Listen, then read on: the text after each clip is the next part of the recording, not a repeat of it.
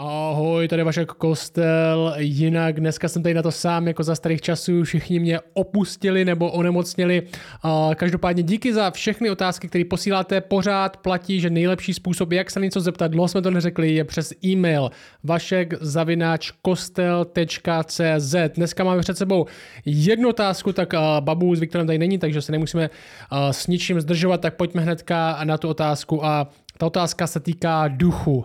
Vojta se ptá na tohle. Dobrý den, mám dotaz ohledně víry, začínám věřit a pocituji, že mám okolo sebe nějakou energii, duchy nebo nadpřirozeno. Moc to neumím vysvětlit, tak jestli nevíte, jestli mi něco nebo někdo nechce něco sdělit. Chci se k Bohu přiblížit, ale nevím jak. Prosím o nějakou radu, děkuji a přeji hezký den. Vojta, který má 15 let, moc cením vaši tvorbu na YouTube. Ahoj Vojto, díky za otázku. Když se někdo stává věřícím, když začíná věřit, tak to často znamená, že se mu otevírají oči k realitě, ke které byl předtím slepý. Takže je dost možný, že zažíváš něco, co si dříve nezažívala. Na tohle téma duchové, duchovní svět, nadpřirozeno přišlo víc otázek než jen ta tvoje, tak se na to podíváme. A možná v prvé řadě záleží, co tím myslíme. Když řekneme slovo duchové, co tím myslíme, protože Bible říká, že tenhle svět není jenom svět, který dokážeme a můžeme vidět vlastníma očima. Křesťané mají různý názory na to téma duchové, ale na čem se možná jako všichni křesťané shodneme, že tenhle svět, který vidíme našima očima, není vše, co je. Že existují minimálně aspoň nějaký duchovní bytosti. Někdy jim říkáme anděle a démoni, duchovní bytosti, které můžou a taky často to dělají, že zasahují do našeho normálně denního života. A poštol Pavel v Efeským 6 říká následující tohle 11. verš a říká církvi v prvním století a říká jim oblečte si celou výzbroj boží, abyste se mohli postavit proti ďáblovým nástrahám. A Jika říká, neboť náš zápas není proti krvi a tělu, ale proti vládám, proti autoritám, proti světovládcům této temnoty a teďka proti duchovním mocnostem zla v nebeských oblastech. V nebeských oblastech neznamená, že někde tam 4 km nahoře, někde za mrakem poletují anděle, démoni, mají tam nějakou bitvu a občas ovlivňují lidi. Nebeské oblasti jsou ta neviděná realita, kterou nemůžeme pocítit jednoduše našimi smysly. Je to realita, kterou nevidíme, možná dimenze, nevím, jestli to je, není špatný slovo, ale je to ta dimenze realita, kterou nejde vidět a tam ty démoni, duchovní mocnosti zla, anděle, démoni přebývají. Kdo přesně jsou tyhle duchovní mocnosti zla, kdo přesně jsou démoni, těžko s jistotou říct, že ta populární verze, křesťanská konzervativní populární verze je, že démoni jsou někým, kdo se připojil ve spouře proti Bohu se satanem. Satan měl spouru proti Bohu, třetina andělů se připojila k němu, padla za trestotýka na zemi nebo někde připoutaní v jámě a napadají tady lidi a, a jsou zlí. Každopádně jsou další teorie, například Jedna další teorie, Michael Heiser, který nedávno zemřel, autor, teolog, starozákonník, napsal knížku, je hlavní se jmenuje Unseen Realm, doporučuji k přečtení. A myslím, že není český, ale napsal taky knížku o démonech, která se jmenuje takhle, Demons, jednoduše. A jeho teorie je, že démoni a tady tyhle duchovní bytosti nejsou padlí anděle, ale jsou to potomci z Genesis 6, když uh, synové boží mají styk s dcerami lidskými a vzniknou ty nefilim, ty obři, uh, a ty jsou následně v Genesis 6 smetení potopou, tak tyhle nečistí duchové, jakým nový zákon často říká, uh, jsou právě duchové, tady tihle obrů, tady tihle nefilim. To jejich fyzické tělo bylo smetení potopou a tyhle duchové teďka prochází zemi, jsou nečistí duchové a jsou to vlastně démoni. Ne padlí anděle, ale potomci uh, synů božích a lidských z Genesis 6, tak to je jeho teorie. Uh, Michael Heisera. Ať je to tak nebo tak, tak každopádně hodně z nás má nějakou zkušenost, má nějaký zážitek, když jsme se ocitli v situaci, ať to bylo v noci nebo ve dne, když jsme zažili přítomnost něčeho, co si nedokážeme úplně vysvětlit. Ať už to byla zlá přítomnost, kde jsme se cítili pod útokem, nebo jsme uh, jenom se prostě ptali, co to, vla, co to bylo. Co to bylo? Je to duch, démon, anděl, co jsem to zažil, co to se mnou mluvilo, co to bylo se mnou v místnosti, co to bylo nahoře na půdě. Já si pamatuju moje poslední zkušenost, když jsem zažil nějakou takovouhle vysloveně duchovní útok je, že když jsem byl na táboře, my pořádáme jako kostel nějaké takový tábory a na takovém místě, kde je velká chata, takový penzion pro víc lidí a ta chata má vedle několik chatek, takových malých dřevěných chatek jenom pro čtyři lidi. A já si pamatuju, že jsme byli na tomhle táboře jsme na tomhle táboře a já sedím na lavici s jedním dalším vedoucím a teďka za náma přijde taková holka, která a prostě je úplně mimo a říká, že seděla v jedné té chatce a najednou cítila silnou přítomnost zla. Silnou přítomnost zla tak až moc, že jí to rozbrečelo a když o tom mluvila s dalšíma lidma v té chatce, že tady nemůže zůstat, tak najednou hodně silně práskly dveře té chatky, se zavřely a všichni se prostě rozutíkali a, a začali si říkat, že tam něco je. A ona za náma přišla a ptala se, jestli si nemůže vyměnit s někým pokoj, protože jsme byli v plné kapacitě, nemohla jen tak někam mít, musel, znamenalo by to, že by se s někým mohla vyměnit a já jsem zrovna byl v pokoji sám. Takže jsem byl uh, vlastně takový kandidát nejlepší na to, abych si s ním vyměnil pokoj, tak jsem zdrávě řekl teda, že se mnou vlastně si může vyměnit pokoj, což pro mě znamenalo, že teďka musím jít do té chatky a strávit tam noc. Tak jsem se toho uh, dalšího vedoucího zeptal, jestli do toho půjde se mnou, jeho odpověď byla rozhodně ne, takže jsem já sám strávil noc v té chace, kde prý mělo strašit. A musím vám říct, že když jsem tam strávil noc, tak to byla hodně drsná noc a rozhodně tam něco bylo. Cítil jsem, že tam něco bylo, byl jsem pod útokem něčeho, co tam bylo. A Bible říká, Bible říká, tenhle svět je divný. Tenhle svět je divný a je plný věcí, kterým nerozumíme, a možná, jestli máte svoji historku, taky klidně můžete napsat do komentáře. A Bible říká, že kdyby jsme mohli vidět, kdyby se nám mohli doopravdy otevřít oči k té realitě možná duchovní, která je vedle nás, tak bychom ani neuvěřili, kolik toho vedle nás je. Jedna taková příhoda je v druhé královské v Bibli.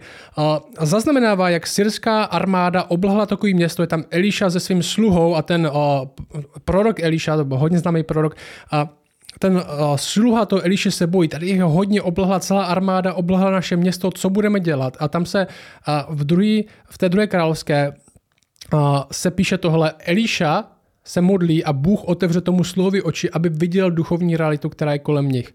15. verš říká, Služebník muže božího vstal časně ráno, vyšel a hle, vojsko bylo kolem města, koně i vozy. Jeho služebník, to je Eliše služebník, se ho zeptal, ach můj pane, co budeme dělat? Odpověděl, neboj se, protože s námi jich je víc než s nimi. Pak se Eliša modlil, hospodine, otevři ho oči, ať vidí. A hospodin otevřel služebníkovi oči a viděl, hle, pohoří kolem Eliši bylo plné koní a ohnivých vozů. Tenhle svět je divný, je v něm víc, než dokážeme vidět, než si myslíme, že dokonce můžeme vidět. A ta otázka znova, co ale duchové? Co ale duchové? Ve smyslu duchové duše zemřelých lidí. Mluví o tom Bible nějak. Můžou nás ještě strašit, můžeme s nimi nějakým způsobem komunikovat. A znovu, na tohle jsou rozdílné názory. Potkáte se eh, v křesťanské církvi eh, s rozdílnými názorami. Někteří říkají, že ano, někteří říkají, že duchové vždycky bez výjimky jsou démoni, kteří se vydávají za člověka a proto nemůžeme vůbec nijak komunikovat eh, s lidmi, kteří zemřeli. A v Bibli máme jeden hlavní příběh. Jeden hlavní příběh o tom, jak zemřelý komunikuje a kde je zmíněno, že byl doslova byl vyvolán duch zemřelého. Je to v první Samuelově 28. My si ten příběh ve zkratce přečteme. Saul, král Saul, první král Izraele, Saul zažívá obrovský zklamání, obrovský pád David, který bude král po něm, je víc populární, vyhrává bitvy, Saul všechno prohrává, lidi ho opouštějí, nic se nedaří, Bůh od něj odešel a Saul dělá všechny možné pitomosti, které ho napadly, aby uh, zjistil, co s ním bude. A on se v jedné chvíli, tenhle Saul, první král Izraele, Izraele rozhodne, že bude konzultovat médium, neboli osobu, která zprostředkovává nějakou komunikaci s mrtvými lidmi. A i když tohle je zakázaný, tak Saul se rozhodne, že to udělá a že chce, aby tenhle člověk nebo tahle paní, které se zeptá, aby mu vyvolala proroka Samuele, který byl ten nejchytřejší, nejmoudřejší muž, ale zemřel, aby mu dal radu, co může v tomhle upadajícím se království dělat. A i když tahle praktika je zakázaná, tak tohle se stalo. Tohle je první Samuelova 28. kapitola 7. verš. A tam je napsané tohle. Proto Saul řekl svým otrokům, vyhledejte mi ženu, která vyvolává duchy zemřelých, abych mohl jít k ní a dotázat se jí. Jeho otroci mu řekli, ano, žena, která vyvolává duchy zemřelých, je v Endoru. A znovu, tohle je epizoda o tom, jak žena vyvolává duchy zemřelých lidí, nebo aspoň to tvrdí, že to dělá. A píše se dál. Na to se žena zeptala, Koho ti mám vyvolat? Toho už je 11. verš, trochu jsme přeskočili, on ji potkal, řekli, že to, že, že to chce vyvolat, ona mu řekla, že to je zakázaný, že jí hrozí smrt, Saul řekl, ať to udělal stejně. Na to se žena zeptala, koho ti mám vyvolat? Odpověděl, vyvolej mi Samuela. Když žena uviděla Samuela, hlasitě vykřikla. Teď se trochu zdá, že nečekala, jestli to povede. Hodně často tyhle lidi, co tvrdí, že umí vyvolávat duchy a všechny tyhle jsou šarlatáni a, a sami jsou překvapení, když to funguje. Hlasitě vykřikla. Pak řekla Saulovi, proč si mě podvedl, ty jsi Saul? Král řekl, neboj se, co vidíš? Řekni mi, co vidíš. Žena řekla Saulovi, vidím bytost podobnou Bohu, vystupující ze země. Zeptal se jí, jak vypadá. Odpověděla, vystupuje starý muž zahalený pláštěm. Když Saul poznal, že je to Samuel, poklekl z tváří k zemi a klaněl se. Verš 15 říká, Samuel se zeptal Saula, proč mě znepokuješ a necháváš mě vyvolat? Saul odpověděl, jsem ve veliké tísni, bojí proti mě pelištějci a Bůh mě ode mě odstoupil, neodpovídá mi už ani prostřednictvím proroků, ani skrze sny. Proto jsem tě zavolal, abys mi oznámil, co mám dělat. Tohle je divná epizoda. Někteří tvrdí, Saulovi se ukázal démon a hraje si na Samuela a tvrdí mu, že Samuela trochu hraje divadlo. Mně se to moc nezdá. Mně se moc nezdá to vysvětlení toho textu, že to ve skutečnosti není Samuel, a je to nějaký démon, který si hraje na Samuela, protože ten text neříká, že to je démon. Ten text neříká a promluvil démon, který si hraje na Samuela, ale ten text říká promluvil Samuel. Samuel mluvil. A ty věci, co mu Samuel říká Saulovi, jsou pravda. On mu říká soud, řekne mu pravdu, ne, neříká mu žádnou lež, neříká mu žádný podvrh. Samotný vypraveč říká v 20. verši Saul i hned padl celou svou výškou k zemi, hrozně se bál čích slov? Samuelových slov. Samuelových slov. Zdá se, že tahle epizoda se zdá, že popisuje, a myslím, že to tak je, že duch zemřelého opravdu promluvil. A ta druhá epizoda, o které vím z Bible, kde mrtvý zdá se mluví, je s Ježíšem. A Ježíšem nahoře promění, to je Matouši 17, tam se píše následující, po šesti dnech vzal Ježíš sebou Petra, Jakuba a jeho bratra Jana a vyvedli na vysokou horu, kde byli sami. A byl před nimi proměněn. Jeho tvář zazářila jako slunce a jeho šaty zbylily jako světlo. A hle, ukázal se jim Mojžíš a Eliáš a rozmlouvali spolu. A ta otázka je, jak se tam ukázali. Vzkříšení ještě nenastal, což znamená, že tady tihle Mojžíš a Eliáš neměli fyzické tělo, rozmlouvali, byli aktivní, mluvili s Ježíšem a viděli je, že Petr, Jakub, Jan, kteří tam byli s Ježíšem, je viděli taky. Zdá se, že duchové v téhle formě opravdu můžou nějakým způsobem existovat. Zároveň, zároveň oba dva případy nejsou, že babička někde čekala na půdě, aby někoho strašila, ale někdo je aktivně přitáhne, někdo je aktivně přivolá. Co to pro nás znamená? Co to pro nás znamená? A tvá otázka, Vojto, byla zaměřena na to, že nevíš, že kolem sebe cítíš nějakou přítomnost a, a možná jsi víc vnímavý k realitě, která nejde vidět a nevíš, jestli ti někdo skrze to nechce něco sdělit. A my jako křesťani nepopíráme duchovní realitu. Je všude kolem nás, ať už jsme si ji vědomi nebo ne. Každopádně, každopádně, a to je důležité říct, není pro nás zdrojem informací ani zjevení. Za prvé, Bible to sama o sobě zakazuje. Tohle je text, hlavní text Deuteronomium 18.9, píše se tam, a říká Bůh Izraeli, až přijdou do nové země, jim říká, až přijdeš do země, kterou ti hospodin tvůj Bůh dá, neuč se jednat podle ohavností o něch pohanských národů. Ať se u tebe nenajde ten, kdo by podvedl svého syna či svou dceru ohněm, věštec přinášející věžby, hadač ani ten, kdo vykládá znamení, ani čaroděj, ani zaklínač, ani ten, kdo se doptává na ducha zemřelého, ani věštec, ani ten, kdo se dotazuje mrtvých. Tenhle text nám říká, takhle to dělají ostatní národy, který nemají Boha, který mluví. Takhle to dělají ostatní národy, který nemají Boha, který by promluvil. My však máme Boha, který promluvil. A všechno to, co potřebujeme k tomu, aby jsme mohli žít zbožný život a život pro Boha, máme v tom, že už on promluvil primárně skrze Ježíše Krista a taky skrze písmo. Neboli to, co potřebujeme vědět k životu, už bylo řečeno. A tenhle text říká, nehraj si s tím. Nezačínej si s tím. Je to nebezpečnější, než si myslíš a podlehneš tomu rychleji, než si dokážeš představit. Jestli něco cítíš kolem sebe, už je to duch, duchovní síla nebo něco, nekamaráď se s tím, nemluv s tím, nezvi ho do svého života nebo do života svý rodiny. Měl jsem známý, který začal se tomuhle věnovat a koupil si kamínek, o kterým se tvrdilo, že vám zlepší sny a potkáte duchovní bytosti v těchto snech.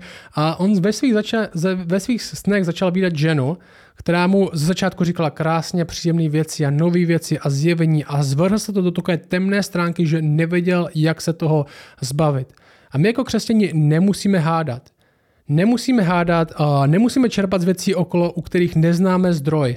Bůh zjevil, Bůh už promluvil primárně znovu ve svém synu, v Ježíši Kristu Bůh řekl, takový jsem a máme taky jeho písmo, který je dost tlustý na to, aby jsme ho mohli studovat jak sami pro sebe, tak s dalšíma lidma. Nemám žádnou kvidži tabulku, ale mám svoji Bibli, mám svoje společenství, a kde se ta Bible společně otevírá, protože u téhle Bible známe zdroj a můžeme si být jistí, že ten, kdo tenhle zdroj napsal, kde tenhle zdroj inspiroval, to dělal pro, naši, pro naše dobro z lásky k nám. A naše naděje když se bavíme o těch duch, o, když se bavíme o duchách, démonech a andělech, naše naděje není v tom, že se někdo stane duchem, že jo? Naše naděje není, že tady někdo bude bloudit a možná se s ním budeme moc kamarádit nebo s ním nějak komunikovat. Naše naděje je, že vírou v Krista budeme vzkříšeni, že nebudeme někde poletovat na obláčku nebo budeme v nějaké šedé duchovní oblasti tady na zemi, ale že budeme ve vzkříšeném těle na nové zemi a nebi. A když, mluv, když Bible mluví o duchovním světě v Novém zákoně, No to je důležité říct, když Bible mluví o duchovním světě v Novém zákoně, tak o něm mluví, abychom věděli, jak se mu můžeme bránit, ne jak z něj čerpat informace. Že Efeským 6, oblečte si boží zbroj, protože náš boj není proti tělu a krvi, ale proti duchovním mocnostem v nebeských oblastech jak se mu máme bránit, ne jak z něj čerpat informace. Tenhle svět je divný, kouzelný, duchovní, kde potkáme všechno možné, ale náš zdroj informací není v těch co zemřeli, ale v tom, který smrt porazil v Ježíši Kristu. Tak to je moje odpověď na tvoji otázku, Vojto. Znovu, jestli máte otázky, vašek zavináč kostel.cz a uvidíme se příště snad už i s Viktorem Zbabu s celým podcast týmem. Tak čau.